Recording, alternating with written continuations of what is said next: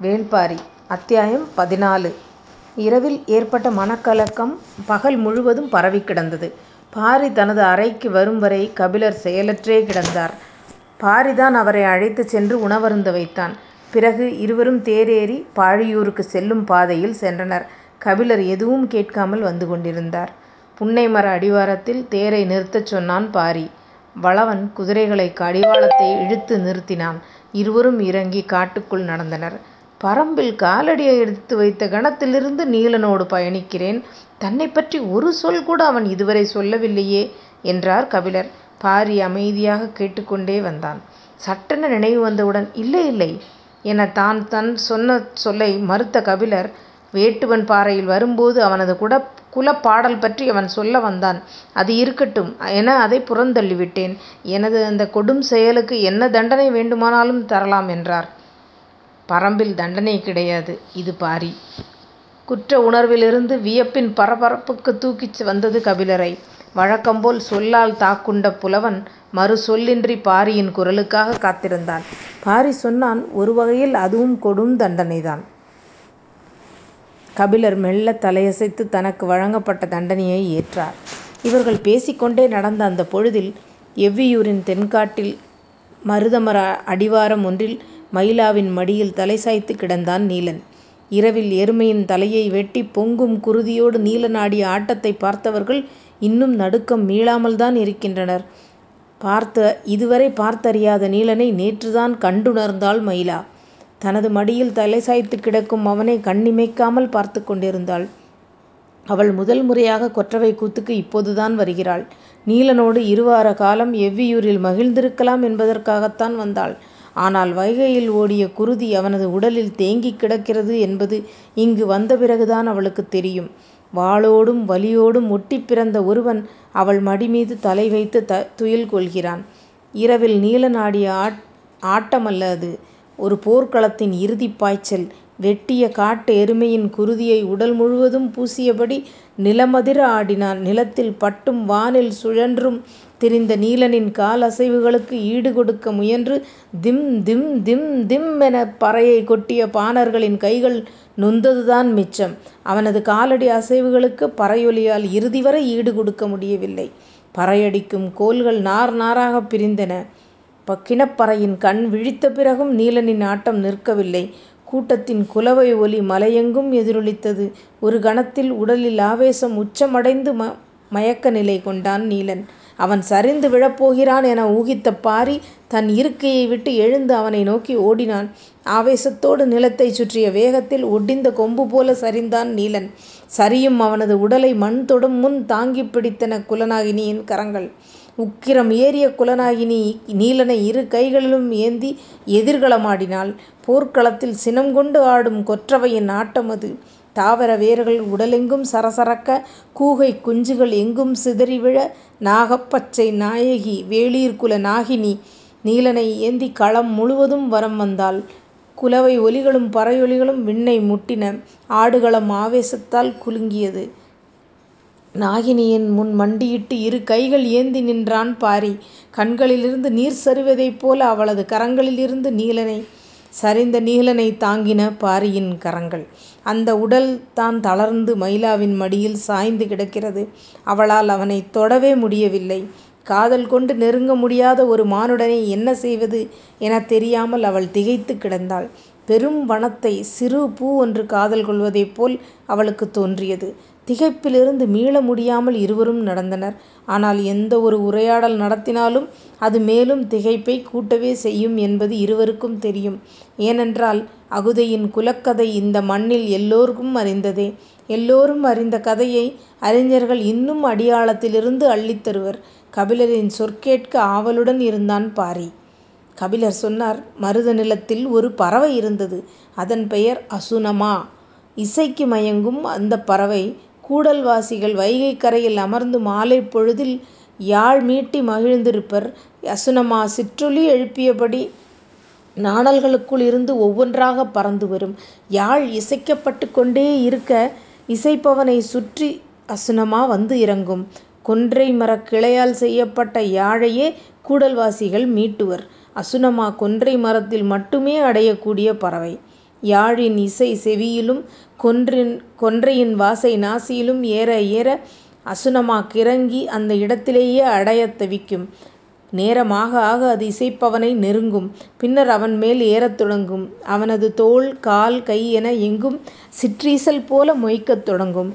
மயங்கிய அசுனமா இசைப்பவனோடு கொஞ்சும். அது தனது சிறு அறகால் அவனது கூந்தலைக் கோதும். மலரின் இதழ் விரிவதற்காக அவற்றிற்கு எதிரே பறந்தபடியே காத்திருக்கும் தேனீக்கள் போல இசைப்பவனின் இமைக்கு நேராக இறக்கைகளை அசைத்தபடி அது தள்ளாடி தள்ளாடி மிதக்கும். இசைப்பவன் அதை கண்டு சிரித்துக்கொண்டே யாழ் மீட்டுவான். அந்தச் சிரிப்பை அவன் தனது அலகால் கொத்த அவனது இதழை மூட்டும். அதன் கொஞ்சலிலிருந்து விடுபட முடியா இசைஞன் இரவெல்லாம் யாழ் மீட்டிக் கிடப்பான் எனச் சொல்லும்போது கபிலரின் குரல் உடையத் தொடங்கியது. கூடல் வாசிகளுக்கு அசுனமா குலப்பறவை. இசைகேட்டுத் தலையாட்டும் அசுனமா இன்று இந்த நிலவுலகில் எங்கும் இல்லை. அந்தப் பறவை இனம் எங்கே என்பது எப்படி அழிந்து போனது என்பதும் யாருக்கும் தெரியவில்லை. குட்டூர் முடவனார் தான் ஒரு கவிதை பாடினார். அகுதியின் குலமழிந்த மறுநாள் யாழ் நரம்பில் வந்து மோதி மோதி தங்களின் கழுத்தை அறுத்துக்கொண்டு அசுனமாக்கள் அழிந்தன என்று விரல்களால் அவனது தலைமுடியை மெல்லக் கோதினாள் மயிலா. ஆற்றலின்றி அயர்ந்து கிடந்த நீலன் கண்விழிக்க முயன்றான். அவனது கன்னம் தொட்டு தூங்குமாறு இமை மூடினாள். அவனுக்குள் இரவின் ஆவேசம் மேலே எழும்பியபடி இருந்தது. கிணைப்பாணனின் குரல் செவிப்பறைக்குள் மீண்டும் மீண்டும் வந்து மோதியது. நினைவுகள் அவனது கழுத்தை நெரித்தன. எல்லாவற்றையும் சட்டென மறுத்துக் கண் விழித்தான். அவன் சற்றே அச்சம் கொண்டாள். அவளது விரல்கள் கன்னம் தொட அஞ்சின. அவன் கழுத்தைத் தூக்கி எழ முயலும்போது அவன் நெஞ்சில் கை வைத்து அழுத்தி அவனைப் படுக்கச் செய்தாள். அவள் மனம் இரவிலிருந்து மீள முயன்றது. அவள் விரல்களால் அவனது உடல் முகர்ந்து வெளிவர வழி அமைத்துக் கொண்டிருந்தாள். பாரி கேட்டாள் கூடல்வாசிகளுக்கு மட்டும் உழவு சிறப்பாக வசப்பட்டது எப்படி? எல்லோரும் காட்டை அழித்து விளைநிலமாக்கியபோது காட்டை அறிந்து கொண்டு நிலத்தை விளைய வைத்தவர்கள் அவர்கள். ஆர்வத்தோடு பாரி வினவினான் எப்படி அது? பன்றி அகழ்ந்த இடத்தில் பயிர் நட்ட மலை அனுபவம்தான். சமதளத்தில் பயிர் நடுமுன் மண்ணை ஏர்கொண்டு கிளறச் சொல்லியது. பன்றியின் முன் உதடு பூமியின் தன்மையை உணரும். அதுபோல பூமியை உணரவும் அதைக் கிழித்து இறங்கும் மரத்தை உணரவும் முயன்றனர் கூடல்வாசிகள். வண்டல் மண்ணுக்கே இறுகிய மண்ணுக்கு இளமண்ணுக்கு என உழுபடைகளை வகைப்படுத்தி உருவாக்கினர். தாழி மரமும் வேலா மரமும் வெக்காளி மரமும் கொண்டு கலப்பைகள் செய்து மண்ணின் தன்மைக்கு ஏற்ப அவற்றைப் பயன்படுத்தினர். உழு மரங்கள் மண்ணுக்கு ஏற்ற ஆழம் கொண்டு உழுதன. எல்லோரும் நிலத்தை உழவேண்டும் என அறிந்திருந்தனர். ஆனால் உழும் நிலத்தை உணர வேண்டும் என அறிந்தவர்கள் அவர்களே. உணர முடியா இடத்தில் கிடந்த நீலனை உணர்த்தத் தலைப்பட்டாள் மயிலா. இடது கையால் கழுத்தோடு அணைத்து அவனை தூக்கினாள். அவனது முகம் முழுவதும் அவள் கூந்தல் உழுது இறங்கியது. மேல் உதடு கிளறி உள்ளிறங்க துடித்தன அவளது இதழ்கள். ஆனால் அவன் சோர்விலிருந்து விடுபடாமல் இருந்தான். மூடி வைத்திருந்த சிறு கலயத்தை எடுத்து அவனுக்கு குடிக்கக் கொடுத்தாள். அவன் கைகள் மிகவும் துவண்டு இருந்தன அவளது வலது கை கலயத்தைத் தாங்கியிருக்க அவன் குடித்தான். நினைவுகளை உதிர்த்துவிட்டு வெளிவரத் துடிக்கும் அவனது வேட்கை கண்களில் தெரிந்தது. நீராகாரம் உள்ளுக்குள் இறங்கிய மயக்கம் கலையத் தொடங்கியது. நீலனின் நில நிலவின் நினைவின் ஆழத்தில் இருந்து மேலேறி மேலேறி அவளது மார்புச் சரிவுக்கு வந்து சேர்ந்தான். கபிலர் தான் கேள்விப்பட்ட அந்த பூர்வ கதையை வியப்பு குறையாமலே கூறினார். அது மட்டுமல்ல ஏர் கலப்பையோடு மாடு இழுக்க அதன் கழுத்தில் போடும் குறுக்கு ஆரத்தை எல்லா மரங்களிலிருந்தும் செய்து மாட்டி கழுத்தில் இழுக்க வைத்தனர். அகுதையின் குலம்தான் முதலில் கண்டறிந்தது அத்தி மரம்தான் ஆவினத்தின் சேர்மானம் என்று. குறுக்கு ஆரத்தை அத்தி மரத்தில் செய்தனர். அதுதான் கனம் குறைவாக இருக்கும். எவ்வளவு இழுத்தாலும் மாட்டின் கழுத்து தோலில் வடுபிடிக்காது அதன் கழுத்து நரம்புக்கு எண்ணெய் நீவியது போல சிறு நெளிவுக்குக்கூடச் சரிந்து கொடுத்து செல்லும். பாரி வியப்போடு கேட்டான் கால்நடைகளை மரங்களோடு இணைத்து பொருத்த மதிநுட்பம் தேவை. காடும் கால்நடைகளும் அதிசய உறவு கொண்டவை. ஆம் என தலையாட்டிய கபிலர் சொன்னார் மரத்தையும் மாட்டையும் இணைத்தது மட்டுமல்லாமல் தாவரத்தையும் மண்ணையும் இணைத்தனர். ஆவார இலையை அடிமண்ணில் போட்டபோது அவர்கள் சொல்வதை யாரும் நம்பவில்லை. அறுவடை நாளில் அம்பாரமாகக் குவிந்த விளைச்சல் கண்டு வாய் பிளந்தனர். அந்த தாவரத்தின் பெயர் என்ன என மீண்டும் மீண்டும் வந்து கேட்டுப் போயினர். எதற்கும் ஆகார் என கேலி பேசி சிரித்த அவர்களின் பெருங்கிழவன் ஒருவன்தான் அந்த இலையைக் கண்டறிந்து நிலத்தில் போட்டு அமுக்கியவன். பயிர்களுக்கு நல்ல ஆகாரம் இந்த இலை என்று அவன் சொன்னதை இரண்டு விளைச்சலுக்குப் பிறகே உண்மை எனக் கூடல்வாசிகள் ஏற்றனர். ஆகார இலை என்று அந்த இலைக்குப் பெயர் சூட்டினர். அவர்களே அறியாமல் அது ஆவார இலையாக வளைந்து கொண்டது. அவன் நீராகாரத்தைக் குடித்து முடித்தான். அவனது முகம் சற்றே அமைதி கொண்டது.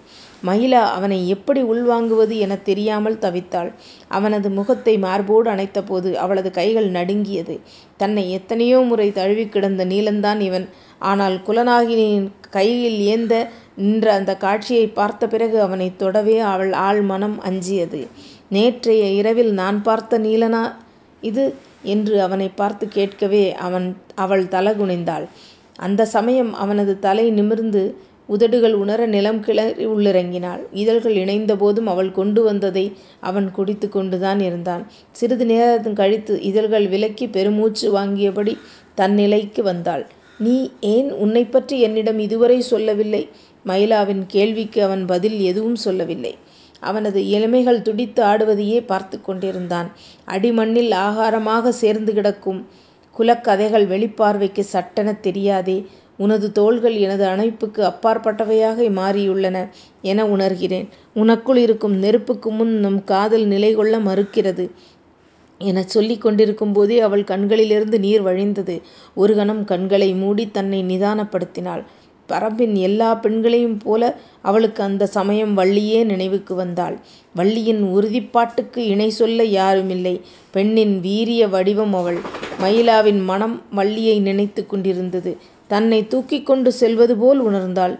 வள்ளியின் நினைவு எந்தத் துயரத்திலிருந்தும் வெளியேற்றும் நினைவின் சுகத்தை உடல் உணர்ந்து கொண்டிருந்தது. சட்டென கண் விழித்துப் பார்த்தாள் மயிலா நீலன் தன் இரு கைகளால் அவளைத் தூக்கியபடி மர நிழல் விட்டு வெயில் இறங்கும் நிலம் நோக்கி வந்து நின்றான். சூரிய ஒளி இருவர் மீதும் பொதிந்து இறங்கியது. அவளின் கண்களைப் பார்த்து நீலன் சொன்னான் நான் அகுதை நீ அசுனமா. வாழ்ந்தாலும் அழிந்தாலும் பிரிவில்லை நமக்கு.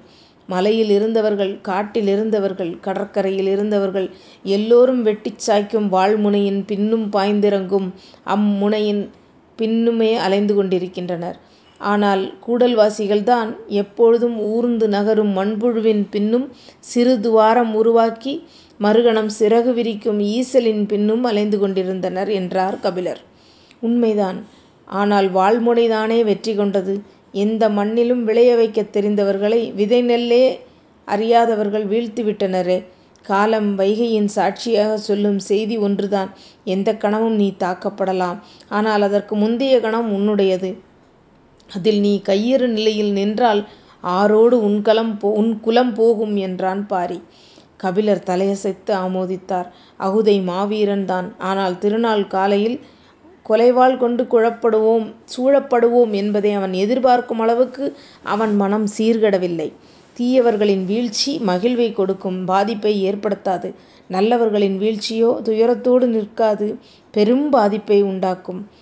அகுதையின் தோல்விதான் இந்த மண்ணின் சமநிலை சரிய காரணமானது. வளமான பூமி தன் கைக்கு வந்ததும் வென்றவன் பெரும் வலிமை கொண்டவன் ஆனான். அதுபோன்ற ஒரு கொலைவெறித் தாக்குதலை எதிர்பாராத பொழுதில் நிகழ்த்தினால் நாமும் பெரும் வளம் பெற்றவர்களாக மாறுவோம் என்ற எண்ணம் எல்லோருக்கும் வரத் தொடங்கியது. அதைவிட பெருந்தாக்குதலை நிகழ்த்தி அடுத்தடுத்து மூன்று குலங்களை அழித்ததனால் சேரகுலம் முதல் நிலை பெற்றது.